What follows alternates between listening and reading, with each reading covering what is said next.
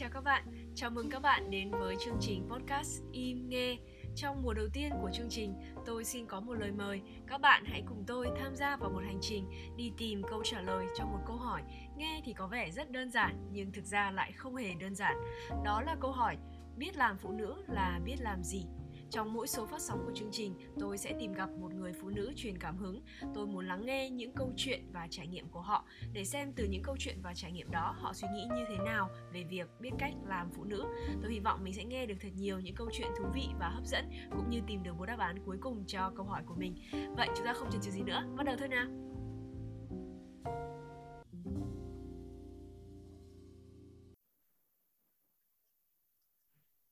Khách mời của tập 6 của podcast Im Nghe hôm nay là một người mà cá nhân tôi vô cùng háo hức được gặp gỡ và trò chuyện. Tôi vốn là một người rất thích nghe podcast và tối thứ bảy hàng tuần tôi luôn chờ đón một chương trình yêu thích của mình. Đó là chương trình Bạn ổn không của báo điện tử VN Express, nơi thính giả có thể chia sẻ những tâm tư cá nhân về tình yêu, hôn nhân và các mối quan hệ, cũng như nghe tư vấn của chuyên gia tâm lý. Tôi đã học hỏi được rất nhiều từ mỗi câu chuyện trong các tập phát sóng, nhưng lý do lớn nhất khiến tôi trở thành một khán giả trung thành của Bạn ổn không là vì chuyên gia tư vấn chính của chương trình, thạc sĩ tâm lý Trần Hương Thảo cũng chính là vị khách mời của podcast Im Nghe hôm nay.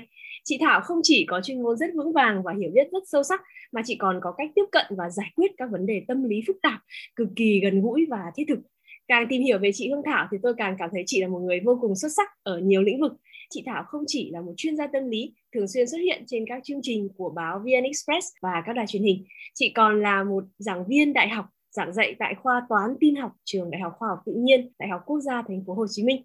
Và ngoài ra, chị Thảo còn là một dịch giả và một tác giả sách, cuốn tiểu thuyết gặp nhau từ muôn kiếp trước do chị sáng tác, sắp tới dự kiến sẽ được ra mắt nhân dịp 8 tháng 3 và là một người hâm mộ chị Hương Thảo từ rất lâu hôm nay tôi cảm thấy rất vinh dự khi được đón chị tới podcast im nghe để trò chuyện cũng như tìm hiểu về quan điểm của chị trong câu chuyện làm phụ nữ vâng lời đầu tiên em xin chào chị Thảo và cảm ơn chị Thảo đã đồng ý trở thành khách mời của chương trình ạ Xin chào Thùy Lân và xin chào các quý thính giả của chương trình Im Nghe. Chị ơi, câu đầu tiên mà em muốn hỏi chị là một điều mà em đã tò mò rất là lâu. À, em được biết là chị là một giảng viên đại học và dạy về giáo dục toán học thế thì cái công việc giảng dạy về toán ấy nó có ảnh hưởng gì đến các chị tư vấn và các chị tiếp cận các vấn đề tâm lý không chị? À, ngày xưa ấy, chỉ có một cái người bạn ờ, cái người bạn đấy nói là họ không thích nghe những cái tư vấn ở trên một số những cái chương trình bởi vì nó đều có một cái mẫu số chung là không giải quyết được bất kỳ một vấn đề gì cả. Thế thì những cái chương trình đấy làm ra để làm gì? Nếu như mà cái người được tư vấn và cái người đi tư vấn đều không giúp nhau tìm ra câu trả lời. Cái này nó hoàn toàn không phù hợp với tính cách của chị chị là một cái người mà nếu như có vấn đề thì tôi sẽ cùng bạn giải quyết vấn đề. Tôi sẽ không bao giờ để cho bạn phải chơi vơi chơi vơi khi mà bạn đã tìm đến tôi. Do đó mà chị đã quyết định là ừ thì chị sẽ là người đưa ra câu trả lời, đưa ra một, hai, ba, bốn câu trả lời và sau đấy cái sự lựa chọn thì sẽ là của cái người mà có vấn đề. Thế nhưng ít nhất là tôi phải vẽ ra cho họ một vài những cái con đường để họ đi, chứ không bao giờ chị có những cái câu mà ờ, ờ thế thì bạn hiểu vấn đề của bạn rồi nhé và như vậy thì bạn sẽ có những cái quyết định của bạn nhé hơi khác biệt với mọi người là chị làm làm trong khoa toán. Cho nên là cái tính cách của cái môn học này nó tương đối ảnh hưởng tới cái cách suy nghĩ của chị. Môn toán là một trong những cái môn học mà nó sẽ xây dựng cho em được rất nhiều những cái chỉ số về mặt phát triển trí tuệ. Là một trong những cái chỉ số mà nó đặc biệt hơn so với những cái môn học khác đấy là cái tính phê phán. Tức là em không chấp nhận những cái gì nửa vời. Một khi mà em đã có được một cái logic hoặc là em đã có được một cái vấn đề ấy, thì em sẽ đi tận cùng của nó và nếu như em cảm thấy nó sai em sẽ tranh đấu đến cùng cho nó thì đấy là cái tư duy phê phán của một người à, được bồi dưỡng trong một cái môi trường mang đầy cái tính chất logic toán học. Ừ, dạ vâng em cảm ơn chị. Thế thì quay lại em muốn hỏi với chị về chương trình bạn ổn không. Nó là một chương trình mà chị đã gắn bó rất là nhiều hơn 60 tập và em rất là thích những cái tập mà có chị là tư vấn. Thế thì em muốn hỏi là trong chương trình bạn ổn không của bên mình ấy thì uh, mỗi một tập nó là một nhân vật khác nhau và một câu chuyện như là câu chuyện bạo lực gia đình này hay là những câu chuyện về người thứ ba hay là những chuyện về trầm cảm chẳng hạn. Thế thì toàn bộ xuyên suốt chương trình của mình ấy, có thông điệp chung nào không hả chị? Khi mà làm ra cái chương trình này thì cái mục tiêu xây dựng của chương trình này luôn luôn mong muốn rằng là mọi người sẽ không cô đơn và sẽ có một cái người đồng hành với mình để mà giải tỏa và sẽ có người lắng nghe các bạn về những cái bất ổn trong cuộc sống.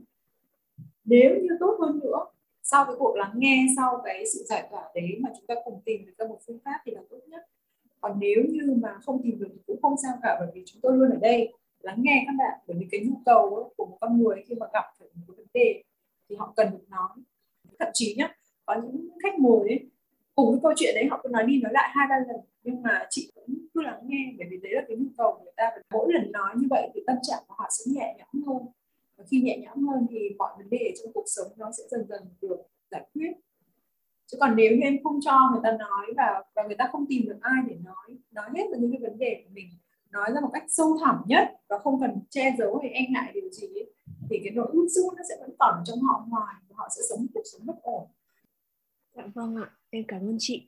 Ở đây thì chị cũng có nói đến một từ khóa mà em nghĩ đúng là rất là quan trọng đó là sự lắng nghe đôi lúc thì người ta cũng chưa cần lời khuyên hay là giải pháp ngay lập tức nhưng mà cái nhu cầu lắng nghe của họ nó cao hơn đúng không ạ chị? Đúng rồi. Nó là một trong những cái liệu pháp tâm lý để mà giải tỏa cái bức xúc của con người đấy là lý do tại sao mà khi về nhà ấy, thì các bà vợ của chúng mình nói rất là nhiều. Ờ, ra đường gặp con chó gặp con mèo gặp cả bán rau về cũng phải kể với chồng để giải tỏa bức xúc thế nhưng mà đối với các, các ông chồng ấy, thì đấy lại là một hình thức tra tấn về mặt tinh thần bạo hành về mặt tinh thần đấy à, đấy nhân chị nói đến từ khóa là về bạo hành tinh thần. Thì có thể nhờ chị à, Hương Thảo giải thích cho các bạn khán giả podcast im nghe của chúng em nên hiểu như thế nào về bạo hành tinh thần. Ờ, một người mà phải bắt buộc đón nhận những điều mình không mong muốn với tần suất dày đặc thì đã là một sự bạo hành về mặt tinh thần rồi. Cái dạng bạo hành đấy có thể không phải là là đánh đập nha. Nếu mà là tinh thần thì nó có thể là nói rất nhiều chửi rủa rất nhiều. Nó có thể là im lặng không nói gì cả. Hay còn nói cách khác là bạo lực lạnh hoặc là nói đi nói lại một câu chuyện. Tóm lại là khi mà mình đưa đến cho người khác với tần suất dày đặc những điều mà người ta không mong muốn thì đó chính là bạo lực. những người đó vẫn phải chịu đựng mình nhé, họ không thể phản kháng lại được tại vì chỉ nói thôi mà. Đâu có đánh đập gì đâu mà thậm chí ở Việt Nam mình rất là tội phụ nữ và trẻ em khi mà bị đánh đập thì thường là không phản kháng lại mà bị các cái giáo lý uh, giáo điều những cái quan điểm cổ hủ ràng buộc và trong cái chuyện là phải im lặng nhẫn nhịn chịu đựng. Chồng giận thì vợ bất lời cơm sôi lửa nhỏ chẳng đời nào thê nhưng mà nó chỉ là trong những cuộc cãi vã thôi. Còn đây là chồng giận theo cái kiểu là phang gậy phang cuốc và người mà vẫn cứ phải im lặng chịu đựng người vợ tại mày chấp nhận nó.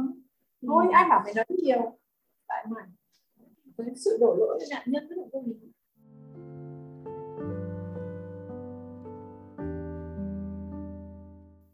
Ừ. Ở đây chị cũng có nói đến một ý mà em rất là quan tâm đó là đặc biệt là các bạn nữ hay là trẻ em ở Việt Nam mình bị ràng buộc bởi rất nhiều những cái giáo lý này, giáo điều mà chị chị nghĩ là nó cổ hủ. Cả người ta hiểu sai về nó. Ừ. Tức là rất nhiều những cái giáo lý những giá trị đạo đức hay là những cái khuôn phép ấy nó đúng nhưng nó chỉ đúng trong một chừng mực nào đấy thôi và mọi người cứ mang cái điều đó ra và thực hành nó hơi bị quá thế là thành ra là do hiểu sai cho nên thực hành nó hơi quá như trong cái trường hợp mà chị ví dụ hồi nãy thì là chồng giận thì vợ bớt lời là chỉ trong những cuộc cãi vã nhỏ thôi. Nhưng mà nếu mà đem cái đấy ra là những cuộc đánh nhau hoặc là những cuộc cãi vã triền miên ngày này qua tháng nọ mà vợ cứ phải nhẫn nhịn thì là do người ta đang hiểu sai. Đấy là vấn đề. Ừ, em cảm ơn chị. Tức là mình nghe những điều mà các cụ hoặc các ông bà cha mẹ thế hệ đi trước nhưng mà mình cũng cần phải hiểu nó đúng áp dụng trong trường hợp nào. Và nó lúc nào thì nên áp dụng lúc nào thì không nên áp dụng đúng không chị? Ờ, người ta chỉ có thể áp dụng đúng và trở nên an toàn khi mà biết yêu quý bản thân mình. Một trong những cái đạo lý mà cực kỳ khủng khiếp. Nó gây áp lực lên một cái người phụ nữ và biến họ thành cái vật hy sinh tội nghiệp. Đấy là cái đức tính nào là ba đảm đang đảm việc nước đảm việc nhà hoặc là cái gì nhỉ? Công dung ngôn hạnh. Ờ đúng rồi công dung ngôn hạnh đấy. Đúng như là một cái sợi dây trói buộc. Khi mà mình đạt tất cả những cái điều đấy mà mình là cái người mà thích nhất tức là tôi thích là một cái người phụ nữ đẹp này, biết nấu ăn ngon này, nói ra những lời hay, lẽ đẹp này, vân vân. Tất cả những cái việc đấy tôi làm vì tôi thích. Nó khác với cái việc là à tất cả mọi người nhìn vào đấy và nghĩ rằng điều đấy là tốt đẹp, cho nên tôi phải làm theo. Chị luôn luôn khuyến khích tất cả các nhân vật trong chương trình của mình là em làm cái gì cũng được, nhưng mà em phải cảm thấy vui vì điều đó thì em hãy làm còn nếu như em làm cái điều đó vì mọi người nhìn vào và thấy là à điều đó là tốt cho em hoặc là tốt cho những người khác thì em đừng làm. Bởi vì thẳm sâu ở trong em ấy, khi mà làm bất kỳ một cái việc gì mà em cảm thấy không thoải mái và không hạnh phúc thì thứ nhất là kết quả nó sẽ tệ.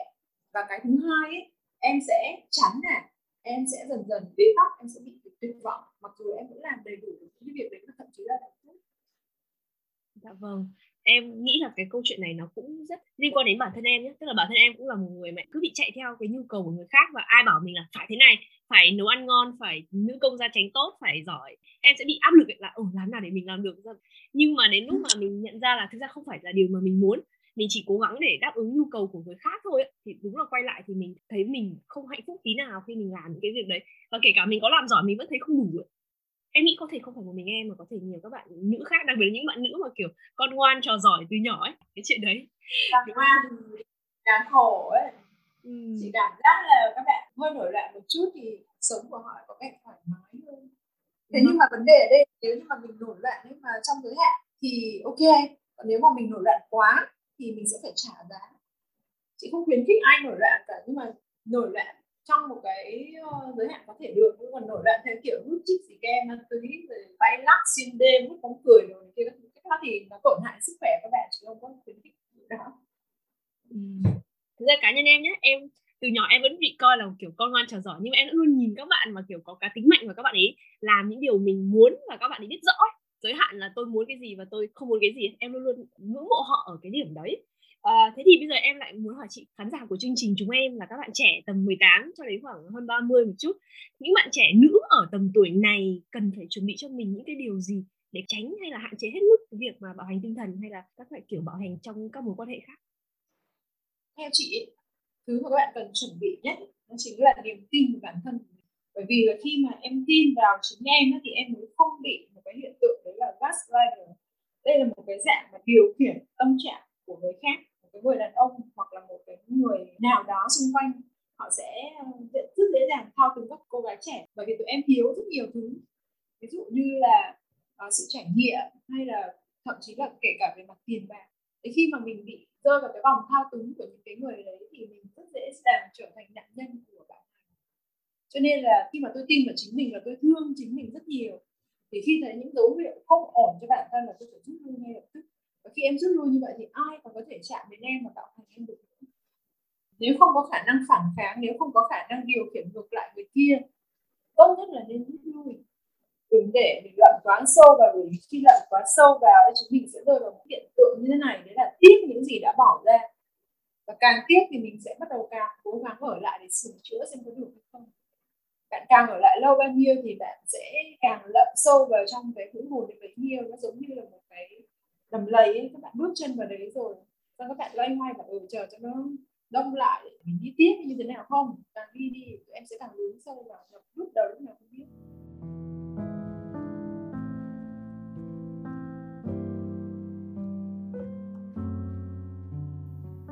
Ừ, cái này cũng là một cái mà em lại liên hệ đến cá nhân rất rõ bởi vì em cũng từng trải qua một mối quan hệ theo kiểu gaslighting kiểu thế và đúng là trong lúc đấy thì mình không nhận ra được là mình bị gaslighted mà mình phải ừ. ra ngoài được thì mình mới nhìn lại mình mới thấy là ở ừ, đấy đấy là gaslighting thao túng rồi thì còn nói gì nữa cho nên chị nói là các bạn ấy phải yêu bản thân ừ. vì khi mà các yêu bản thân mà các bạn không tự tin vào bản thân nên thì người ta nói gì mình cũng sẽ tin thế nhưng mà khi mà mình yêu bản thân mình tức là mình không bao giờ để cho bất kỳ một điều gì làm tổn hại cả về mặt tinh thần lẫn mặt thể chất của mình ấy thì khi mà nó chớm có cái dấu hiệu đấy a à, anh làm tôi buồn anh làm tôi đau khổ anh làm tôi tuyệt vọng anh có đánh tôi ngay lập tức em sẽ rút ra khỏi mối quan hệ ngay thực ra thì uh, mọi người đang nói là yêu là phải ngược tâm ngược thân rồi quằn quại này nọ các thứ nó mới là yêu.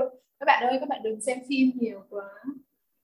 Trên đời này ấy, đối với riêng chị nhá khái niệm về tình yêu nó phải là thứ để làm cho hai người cùng trở nên tốt hơn thì đấy mới gọi là tình yêu.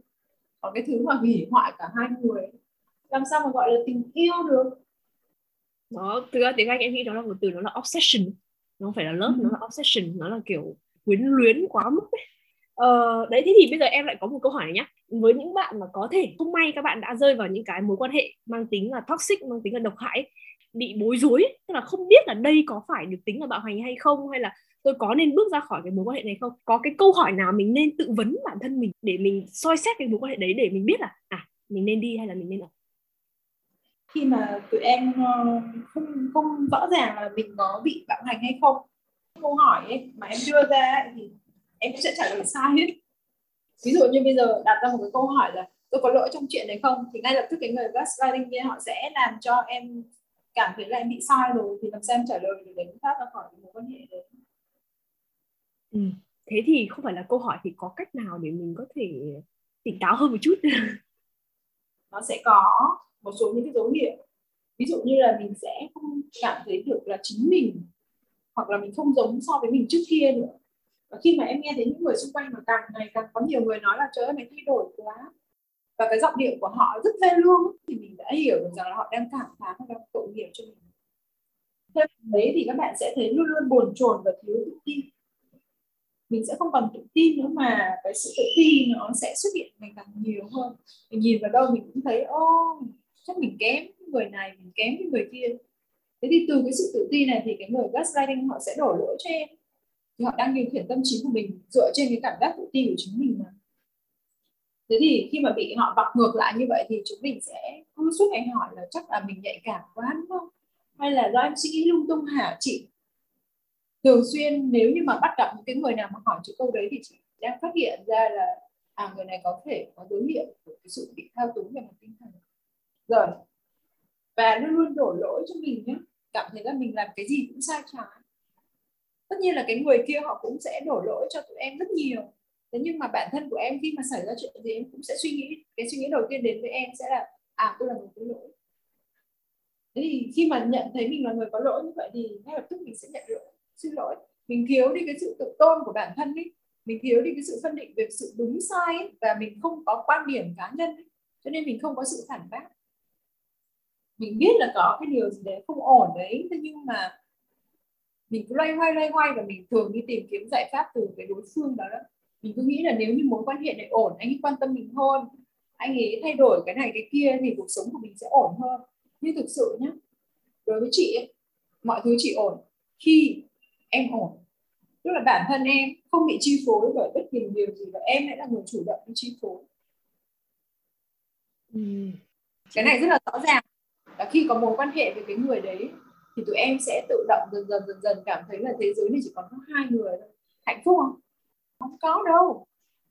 Chỉ trong một cái phút giây nào đấy thôi, còn thế giới này nó vận hành, phải có tất cả mọi người xung quanh tụi em. Và nếu như tất cả những cái người đấy dần dần rời xa, thì rõ ràng là có vấn đề bị cô lập, khỏi bạn bè, khỏi gia đình của mình.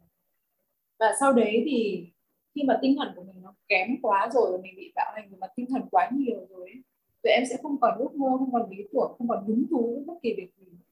Làm cái gì cũng trong tình trạng uể oải, nhợt nhạt.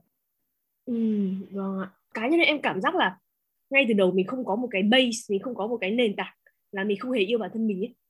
Và cái điều đấy nó làm cho mình gặp bất cứ ai, mình cũng có thể gặp tình trạng như vậy là mình bị họ gaslight và mình bị họ lợi dụng chẳng hạn ấy. Thế thì, đấy thì em muốn hỏi quay trở lại là lẽ ra ở cái độ tuổi trẻ hơn trước khi mình bước vào mối quan hệ thì có nên chuẩn bị cho bản thân mình những cái yếu tố đấy không? Việc yêu bản thân và hiểu bản thân. Ờ, thật ra khi mà các bạn để nói là yêu và hiểu bản thân thì nó cần phải có một quá trình và nó cần phải trải qua rất nhiều sự việc. Không thể yêu cầu các bạn ngay lập tức yêu và hiểu bản thân được để tránh cái tình trạng mà mình sẽ bị thao túng hoặc là mình sẽ bị bạo hành hoặc là mình sẽ bị thiệt hại gì đấy. Thì chị nghĩ là các bạn nên vạch rõ giới hạn cho bản thân mình. Ví dụ à, một tuần tôi có thể dành cho anh ấy khoảng 3 ngày nhưng nếu như người bạn trai đến đòi hỏi cái sự phục vụ của tụi em phục vụ ở đây có thể là đến nấu cơm có thể là đi cùng anh ta làm bất kỳ một cái chuyện gì đấy mà nhiều hơn cái số lần mà em cho phép thì em phải ngừng lại. Em đã tự vạch ra một số những cái giới hạn nhất định để mà khi mà anh này chạm vào và em em nhắc nhở luôn đó. Tụi em sẽ nhắc nhở luôn là à anh đã vi phạm những cái giới hạn của tôi tôi không có thích cái điều này tôi muốn cái này và tôi muốn cái kia nếu như anh vẫn tiếp tục, anh bảo không được, em phải làm như anh mới tốt nè. Thì tụi em sẽ phải tuân theo cái giới hạn của mình, chứ đừng tuân theo cái người bạn trai kia. Bởi vì nếu như em nhường một lần, thì người ta sẽ lần tới tiếp. Ngày xưa chỉ có đọc một câu chuyện, ở trong đấy nó có một cái câu, nếu em đưa ngón tay út cho một con quỷ, thì nó sẽ nắm lấy cả người em. Tức là mình chỉ cần cho nó một cơ hội thôi. Em tự phá bỏ các cái giới hạn của mình, em không tuân thủ cái kỷ luật của chính bản thân mình thì em sẽ bị cuốn vào cái điều mà em không mong muốn. Vâng ừ. từ khóa quan trọng ở đây là giới hạn. Mình biết giới hạn của mình là ở đâu mình chấp nhận và quá cái mức đấy là mình không chấp nhận nữa và phải rất là dành mạch với nó. Em sẽ thấy là ở các cái mức độ về giới hạn của mình nó sẽ có cái sự thay đổi nhưng không sao cả. Nếu như cái sự thay đổi đấy là do các bạn chủ động cùng với sự lớn lên và cùng với sự trưởng thành của các bạn mà các bạn cảm thấy là à cái giới hạn cũ của tôi nó đã không còn phù hợp với cái lớp áo mới và với cái tầm vóc của tôi hiện tại tôi nới nó ra thì đấy là do các bạn chủ động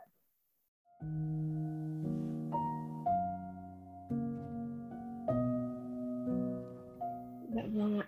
Ờ, chị nói làm em nghĩ đến một cái nhé, tức là bản thân em là một người mà low self esteem ấy, thì em nhận ra là ngay từ bé, tức là em không hề biết cái giới hạn đấy. Bởi vì ừ. Những cái chuyện như kiểu bố mẹ mình bảo mình là phải học giỏi, phải được giải quốc gia, phải được giải này giải kia thì mình luôn luôn chạy theo là ừ bố mẹ mình muốn thế và mình cần phải thế. Và nếu mình không làm như vậy thì mình sẽ không được yêu thương nữa. Thì đúng là ngay từ đầu từ nhỏ mình cũng không có giới hạn đối với cái việc là người khác yêu cầu mình dừng lại ở đâu và mình mình chạy theo họ. À đấy thì nhân đấy em mới nói đến là chị có dịch một quyển sách tên là vẻ đẹp của lời từ chối đúng không? Đó thế thì bây giờ nói về cái chuyện mà từ chối và say no nhé theo chị này khi mà mình nuôi dạy một đứa con ấy cái việc mà cho phép đứa trẻ đấy say no ví dụ như kiểu bố mẹ bảo là con phải mặc cái bộ váy này. Và đứa trẻ nó nói là không con không thích mặc bộ váy này. Thì cái việc mà cho phép một đứa trẻ say no ấy nó có tầm quan trọng như thế người phương tây thì trẻ em nó, nó có những cái quyền của nó quyền bất khả xâm phạm luôn á. Mình chạm tới là nó gọi police. Người việt nam mình thì không thấy mình luôn luôn coi con là những đứa trẻ mặc dù tụi em có lớn tới như thế nào đi chăng nữa. Thì trong mắt bố mẹ mình vẫn là những đứa trẻ và đã là trẻ con thì phải nghe lời đây là cái quan điểm về mặt Á Đông cho nên là khi em thấy là ừ, để cho đứa bé say no với something thì nó hơi bị uh, không có bình thường. Nhưng thực ra là đứa trẻ có quyền với những thứ mà thuộc về bản thân của bé. Ví dụ như là uh, mặc cái quần hay mặc cái áo như thế nào bé nó phải có quyền. Con đó, hôm nay là phải mặc ấm tức là con sẽ phải mặc ba hoặc bốn cái áo chẳng hạn. Thế thì trong cái a cái b cái c cái d cái e cái f bằng này cái đấy con tự chọn. Con có thể say no với hai ba cái kia còn con phải say yes với một cái tức là vẫn có no và yes ở đây chứ không phải là tất cả đều là no hết. Để trong con của trần đi ra ngoài thì con bị cảm lạnh hay sao? Là mình phải ứng dụng cái linh hoạt để cho đứa trẻ vẫn có sự độc lập tương đối của nó. Thế nhưng mà nó vẫn nằm trong cái phạm vi mà mình có thể kiểm soát được. Là đứa trẻ vẫn có quyền ra quyết định này. Nhưng mà cái ra quyết định đấy thì mình đã cho đứa bé một số những cái quyền lựa chọn nhất định mà mình cảm thấy là an toàn cho bé. Em không làm như thế cũng không được đâu, tại vì là trẻ nó lớn lên và nó có cái sự độc lập về mặt tư duy cũng như là cái mong muốn được tự lập từ rất nhỏ. 3 tuổi là bắt đầu bé nó có những cái điều đấy rồi. Nếu như mình không đáp ứng được cho con, mình không cho con cái quyền tự quyết, quyền tự lập ấy, thì bé nó sẽ trở nên bướng bỉnh. Người ta mới nói là có cái sự khủng hoảng tuổi lên ba, cha mẹ cũng phải chiến đấu với con một cách rất gay gắt. Hay là cái độ tuổi của lớp 8 cha mẹ cũng phải căng mình ra đấu tranh với con rồi. Tại vì sao? Là tại vì mình không hiểu được cái nhu cầu của đứa trẻ cái thời điểm mình muốn tự quyết cái gì. Ừ nhưng mà đúng là cái giai đoạn đấy là giai đoạn quan trọng để các bạn thành lập một cái bản thể riêng mà nó tách với bố mẹ một tí. Em nghĩ là cái này em bắt đầu hiểu hơn rồi. Thế thì bây giờ quay lại với câu hỏi chủ đề chính của chương trình từ góc độ quan điểm cá nhân của chị nhé. Chị nghĩ biết làm phụ nữ là biết làm gì tức là đối với chị ấy, trước tiên ấy bao giờ cũng phải biết làm người đã. Từ phụ nữ hay là đàn ông đi chăng nữa thì đều phải biết làm người và biết điều. Biết điều ở đây không có nghĩa là mình sẽ nhường nhịn tất cả mọi người xung quanh mình nhưng mà cái gì đúng và cái gì phù hợp với các cái giá trị mà tôi đã có thì tôi sẽ làm. Và không xâm phạm quá đến lợi ích của người khác thì tôi sẽ làm. Thì cái đó chính là sự biết điều bạn đừng xâm phạm tôi tôi cũng sẽ không xâm phạm bạn. Tôi cũng không làm gì quá đáng với bạn, tôi có thể nhường bạn một chút. Bạn mà đi quá là tôi cũng nhường. Ờ, rất băn khoăn về, về về vấn đề. Cho tới tận thời điểm bây giờ mà phụ nữ vẫn coi mình giống như là một cái công cụ của đàn ông và cái thành tựu lớn nhất trong cuộc đời là phải làm hài lòng một người đàn ông. Và có những cái thứ tẩy não phụ nữ một cách rất ghê gớm là đàn bà hơn nhau ở tấm chồng. Hơn là hơn thế nào? Thế thì có khác nào là mình là một vật phụ thuộc vào cái người đấy không? Toàn bộ cảm xúc của cuộc đời của em bị chi phối bởi cái người đàn ông đấy. Có ở trong cuộc đời của mình thì mình mới hạnh phúc còn nếu không có họ thì mình không hạnh phúc à? Ừ. Đúng là đúng là em thấy có một cái đặc biệt đó là phụ nữ mình hay tự tẩy não phụ nữ kiểu coi việc là lấy chồng nó là một cái ờ, định giá toàn bộ cuộc đời của mình ấy. Nhưng mà đấy vấn đề ở đây ấy là đối với bất kỳ ai trong bất kỳ việc gì ấy chị luôn luôn hỏi các bạn ấy là tụi em có vui không khi làm điều đó? Tụi em lấy chồng tụi em có thấy vui không? Nếu không vui tại sao phải lấy? À, lấy để cho xã hội phát triển lấy để ờ, tuân theo quy luật của tự nhiên à, không là làm trẻ hóa dân số các kiểu. Của em còn chưa chịu trách nhiệm được với chính bản thân của mình thì tại sao phải chịu trách nhiệm với xã hội? Vấn đề ở đây ấy, khi mà mình làm một cái người phụ nữ ấy, thì và dù các bạn có cảm thấy là mình đẹp hay xấu hay như thế nào đấy dù em có làm gì đi chăng nữa thì trước tiên bản thân em phải chú tâm vào cái điều đấy là đừng có vì sự đòi hỏi của người xung quanh. Mình sẽ chú tâm vào cái điều mình muốn mình sẽ ngày càng trở nên tốt hơn nếu như mình chú tâm vào cái mục tiêu mà mình muốn đạt được và mình tiến lên mỗi ngày. Thật ra cái sự mà tiến lên mỗi ngày của em nó sẽ giúp cho em đạt được tất cả mọi thứ trong cuộc sống. Chứ không phải là vì cái sự mà em làm hài lòng người này người kia mà em sẽ được đạt được mọi thứ trong cuộc sống. Không có đâu. Ừ. tức là mình phải có một cái lộ trình cuộc đời của mình dù ngắn hạn hay dài hạn như thế nào mình sẽ luôn có một cái lộ trình mình cứ từ từ mình đi tới. Và trong mỗi cái lần bước tới của mình như vậy nó lại là một niềm vui. Mình tìm được cái niềm vui tự thân ấy thì mình tự chi phối được cuộc sống của mình Vâng, em cảm ơn chị. Em rất là thích cái câu của chị về niềm vui tự thân. Tìm được niềm vui tự thân là một cái điều mà các bạn nữ sẽ rất là cần. Thực ra khi mà em nghe chị uh, tư vấn ở trên chương trình ấy, cá nhân em là em luôn cảm thấy là được an ủi từ những cái câu mà chị nói như thế.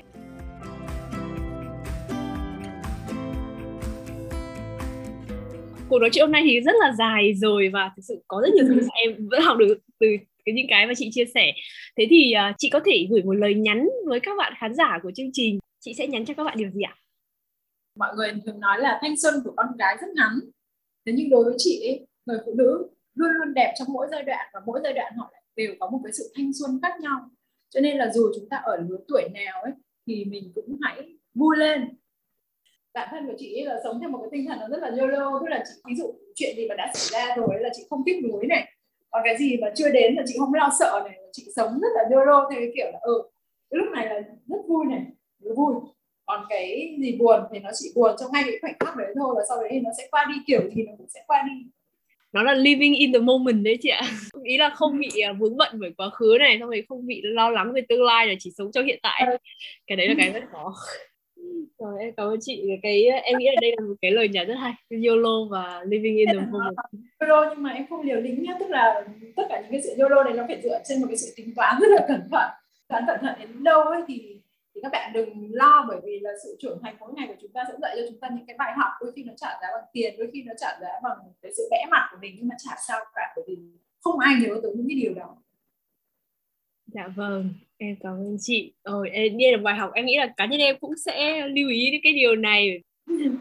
À, à sắp tới chị có một cuốn sách sắp ra mắt đúng không chị? Cuốn sách đó tên là gặp nhau từ muôn kiếp trước. Thế thì chị có thể giới thiệu ngắn về cuốn sách à, nói về cái gì hả chị? Không biết là tụi em có rơi vào tình trạng hay không nhưng mà chị là một trong số những người rất là bị đề ra vu kiểu là sinh ra một nơi nhưng mà lại nghĩ rằng là mình thật ra là thuộc về một nơi khác ấy. thì uh, có một cái địa điểm như thế trong tâm trí của chị đấy là hội an. Từ nào chị đến đấy chị cũng có cảm giác là lẽ là chị phải sống ở đây? Thì với cái tâm trạng và với một cái suy nghĩ như vậy ấy, thì chị tìm hiểu rất là nhiều về hội an và chị phát hiện ra là nó có thật nhiều câu chuyện thú vị. Và chính vì vậy mà chị đã viết một cái câu chuyện về một cái cô gái mà cô này là cái người sống ở cái vùng đất đấy trải qua ba kiếp và yêu cùng một cái người đàn ông đấy nhưng mà dưới những thân phận khác nhau ở cái kiếp đầu tiên ấy, thì người đàn ông này là một cái thứ gì đấy rất là xa vời của cô ấy thì là một cái người thấp kém. Nhưng mà sang đến kiếp thứ hai thì anh vẫn là phải là một cái người mà kém hơn cô và phải đuổi theo cô. Thông qua cái câu chuyện này thì chị muốn mọi người ấy, dù là ở bất kỳ một cái ờ, hình thái nào mình ở bất kỳ một cái kiểu người nào tức là bây giờ mình có thể cảm thấy mình không xứng đáng với cái người đàn ông kia chẳng hạn thì có thể là ừ, trong kiếp sau hoặc là kiếp trước anh không xứng đáng với mình thì sao? Cho nên kiếp này mình cứ thoải mái và vô tư đến với nhau đừng có suy nghĩ về cái khoảng cách đấy. Thực ra thì cái câu chuyện này được những người hội an đọc rồi và họ đều cảm thấy là rất là ok rất là phù hợp với lại cái không khí của nơi này. Cho nên chị rất hy vọng là sẽ tìm cái người bạn mà có cùng cái niềm yêu thích đối với vùng đất này. Ừ. em nghĩ là với việc viết sách ấy, nó giống như kiểu đúng là tiếng lòng của mình ấy. Là mình phản chiếu vào đấy những cái mà mình quan tâm và mình yêu thích. Và nếu mà ai đó họ có một cái phương diện nào đó họ cùng đồng quan điểm nó gọi là gì? Anh Denver hay gọi là đồng âm nhỉ? Là mình có cái sự đồng điệu đó thì tự nhiên là nó sẽ bắt sóng với nhau thôi kiểu cùng sóng radio ấy. Giống như em làm chương trình podcast này em cũng cảm thấy thế. Em không có nhiều khán giả đâu. Nhưng mà em cảm thấy là những người họ nghe là những người mà họ thực sự họ hiểu mình và họ có những cái suy nghĩ hoặc là có những cái gì đó họ chia sẻ với mình ấy và khi mà họ họ feedback lại thì mình luôn cảm thấy rất là vui và mình cảm thấy ấm áp. Đấy thì đấy là cái từ góc độ của em và em nghĩ là với chị chắc là viết sách cũng, cũng có những cái quan điểm như thế. Uh, Vâng, ôi em cảm ơn chị. Hôm nay đã rất là nhiều thời gian của chị và xin uh, thay mặt cho các bạn khán giả của chương trình podcast im nghe. Chúc cho chị luôn thật nhiều sức khỏe và chúng em sẽ tiếp tục theo dõi các chương trình của chị ở trên mạng đồn không của VN Express và các chương trình khác. Cũng xin uh, chúc quyển sách của chị sẽ ra mắt và thật bán chạy được rất nhiều người yêu thích. Nhưng mà đặc biệt là những người mà có đồng cảm với chị và họ sẽ để lại cho chị thật nhiều lời nhắn phản hồi để chị có thể cảm nhận được cái sự yêu thích của khán giả.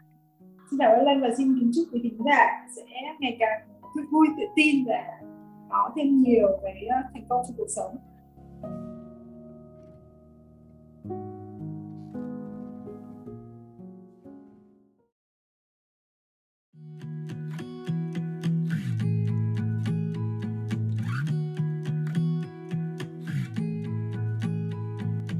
Các bạn đã lắng nghe toàn bộ cuộc trò chuyện của tôi và nhân vật truyền cảm hứng hôm nay.